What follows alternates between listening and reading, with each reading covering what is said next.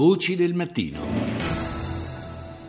Committed to making sure that I measure ideas è Barack Obama a parlare dopo il catastrofico risultato per i democratici delle elezioni di midterm. Mi voglio misurare sulle idee, dice Obama, non sul fatto che siano repubblicane o democratiche, ma nell'interesse del popolo americano.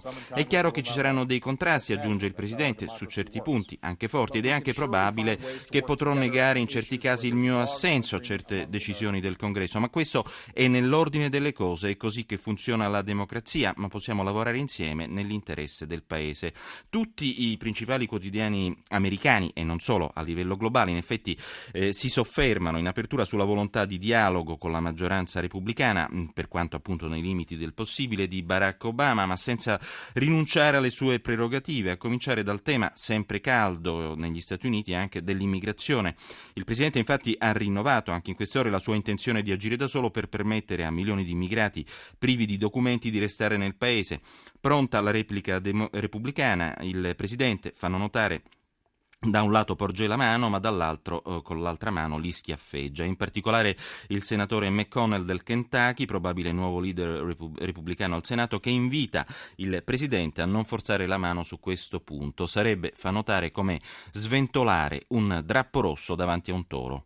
Well, I'm honored to be the first uh, defense minister to è la voce di Michael Fallon, eh, ministro della difesa eh, britannico, che ha visitato a sorpresa Baghdad, dove ha avuto un incontro con il premier iracheno Haidar al-Abadi e il collega Khaled al-Obaidi al centro dei colloqui, secondo quanto riferito dall'ufficio del Premier, la guerra contro gli jihadisti dello Stato islamico.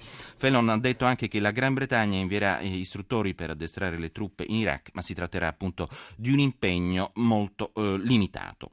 E passando alla lettura dei quotidiani britannici, mentre il Guardian dà ampio risalto alla legislazione lussemburghese, particolarmente magnanima in termini fiscali, nei confronti delle grandi multinazionali, ma non è una grande novità, il Times si sofferma a sua volta sull'apertura da parte del Regno Unito della prima grande struttura privata ospedaliera a 5 stelle, così viene definita, per curare i malati di Ebola in Sierra Leone, una struttura sovvenzionata dal Regno Unito che potrà accogliere soltanto 92 pazienti in un paese dove più di 5.000 persone sono state infettate e al momento sono 1.500 i morti. We are determined to uh, participate and to vote Ah, altra voce, anche se eh, appunto in inglese, quella del presidente del governo catalano Artur Mas che ha invitato i cittadini a votare senza paura alla consultazione alternativa del 9 novembre indetta dopo la sospensione del referendum da parte della Corte Costituzionale spagnola.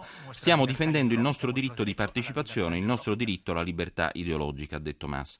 Da parte sua, l'Avanguardia dedica l'apertura, passiamo appunto alla stampa spagnola, proprio al profilo basso tenuto dal governo in questi giorni immediatamente precedenti al 9 novembre, mentre Il Mundo, ad esempio, dedica grande attenzione al fenomeno Podemos, una sorta di movimento dell'antipolitica che sta prendendo piede anche in Spagna, che viene dato al 23% circa dai sondaggi. Passiamo a parlare di Pakistan con Don Paolo Cristiano del settore Asia della comunità di Sant'Egidio. Eh, buongiorno Paolo Cristiano. Buongiorno, buongiorno a tutti. Allora, eh, parliamo con lei in quanto responsabile della comunità eh, di Sant'Egidio, da sempre in prima linea sul fronte del dialogo interreligioso, per il nuovo caso che eh, un po' ha scosso le coscienze in Pakistan. Due giovani cristiani sono stati bruciati vivi, almeno ha scosso l'opinione pubblica internazionale. Eh, si tratta appunto del 26enne Shazad e della 24enne Shama, una coppia di cristiani accusati dalla folla di aver commesso blasfemia per aver bruciato eh, delle pagine del Corano. Sono stati arsi vivi nei pressi di Lahore, tra l'altro la stessa città dove l'alta corte pakistana ha confermato pochi giorni fa la condanna a morte di un'altra cristiana accusata di blasfemia, Asia Bibi, madre di cinque figli in carcere dal 2009. Eh, tra l'altro sembra appunto che la donna, la 24enne Shama fosse incinta del quarto figlio. Eh, un nuovo orrore, anche se bisogna dire, eh, padre eh, Cristiano, che eh, la legge sulla blasfemia fa eh, moltissime vittime anche tra i musulmani in eh, Pakistan. Sì, purtroppo è un problema diciamo, endemico che risale a tanti anni fa quando un, un dittatore inserì questa eh, questa legge per stringere i legami con, con gli estremisti islamici e eh, fa tante vittime anche tra i musulmani. Infatti la comunità di Sant'Egidio è riuscita a liberare dal, dal carcere, dalla pena di morte, alcuni proprio musulmani condannati anche per questo motivo. È una legge che in realtà colpisce i più poveri. In un paese dove il tasso di analfabetismo e eh, la, la miseria, la povertà più nera sono a livelli molto ancora elevati. Ecco, grande ignoranza, quindi indubbiamente la legge, eh, lei l'ha ricordato, introdotta dal generale Ziaulak negli anni Ottanta, era l'uomo forte del paese negli anni della guerra eh, antisovietica, insomma, in Afghanistan. Ma dove va il Pakistan? Perché dai tempi della presidenza Musharraf i riflettori si riaccendono sul grande paese asiatico solo in occasione di eventi di questo genere, ma intanto i talebani mantengono un'influenza notevole non solo nelle regioni tribali dell'Ovest, praticamente una loro enclave al confine con l'Afghanistan, ma di fatto fatto mh, loro, l'influenza dell'integralismo sunnita su tutto il paese è, mh, appare particolarmente forte.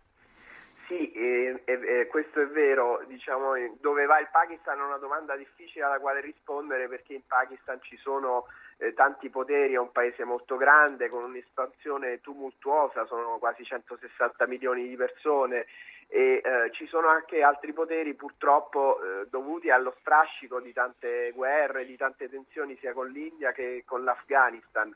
In tutto questo, diciamo, oh, questo funziona come una tenaglia per la popolazione più povera e tra le fasce della popolazione più povera si ritrovano proprio le minoranze cristiane e di altre religioni, sempre eh, sotto attacco perché eh, raramente trovano qualcuno che le difenda. Ricordiamo il governatore Salman Tasir del Punjab ucciso proprio per aver provato a difendere Asia Bibi, questa cristiana condannata a morte certo. per blasfemia, e anche eh, Shabazz Bhatti. il, il ministro cristiano, eh, in un primo tentativo dei governi ecco, di provare a a tener conto della presenza delle minoranze. Ecco, e questa è una sfida per il futuro sicuramente. Grazie a Don Paolo Cristiano, ricordiamo responsabile del settore Asia della comunità di Sant'Egidio.